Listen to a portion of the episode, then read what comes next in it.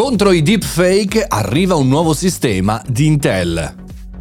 Buongiorno e bentornati al Caffettino Podcast, sono Mario Moroni e qui oggi davanti alla macchinetta del caffè virtuale parliamo tutti i giorni di tecnologia e anche oggi lo facciamo, anche oggi cerchiamo di vedere le notizie dell'innovazione da uno sguardo critico in maniera che siano utili a noi professionisti imprenditori e perché no studenti. Oggi torniamo a parlare di deepfake e di un sistema, di un checker che con una tecnologia molto particolare riesce a riconoscerli con una precisione del 96%.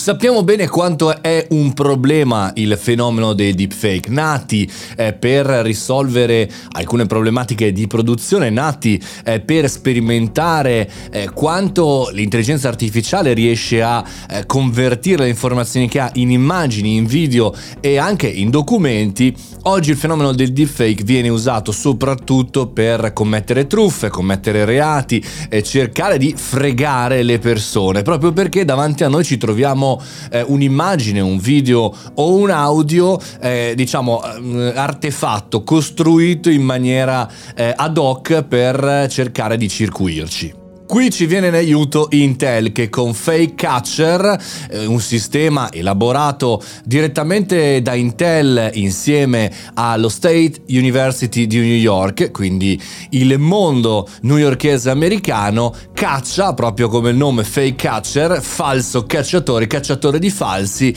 eh, il, il fake, il deepfake. Come fa a riconoscerlo?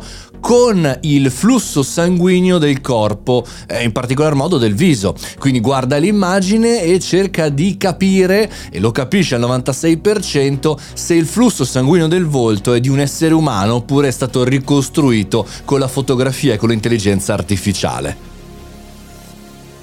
è l'eterna lotta tra eh, guardie e ladri, perché questi sistemi devono essere aggiornati continuamente, i sistemi di check, e perché appunto il fenomeno del deepfake è, è complesso, è complicato, è veramente in evoluzione. Parlavamo una centinaio di puntate fa eh, di un gruppo di ricercatori che aveva individuato come far voltare la persona in videochiamata eh, verso diciamo il, la nuca, facendolo girare quasi completamente, svelava la maggior parte dei deepfake che non avevano eh, in, quest- in, qualche maniera ricostruito il dietro del, del cranio della persona che eh, ci parlava in deepfake. Bene, eh, adesso anche quello è stato superato e pensate che questo sistema di gruppo sanguigno dovrebbe in realtà proteggerci abbastanza bene proprio perché il flusso sanguigno è complicato da ricostruire in deepfake. Ma attenzione perché se i video che ci arrivano sono in bassa qualità, questo sistema scende a livello di funzionalità funzionalità al 91%, sempre assolutamente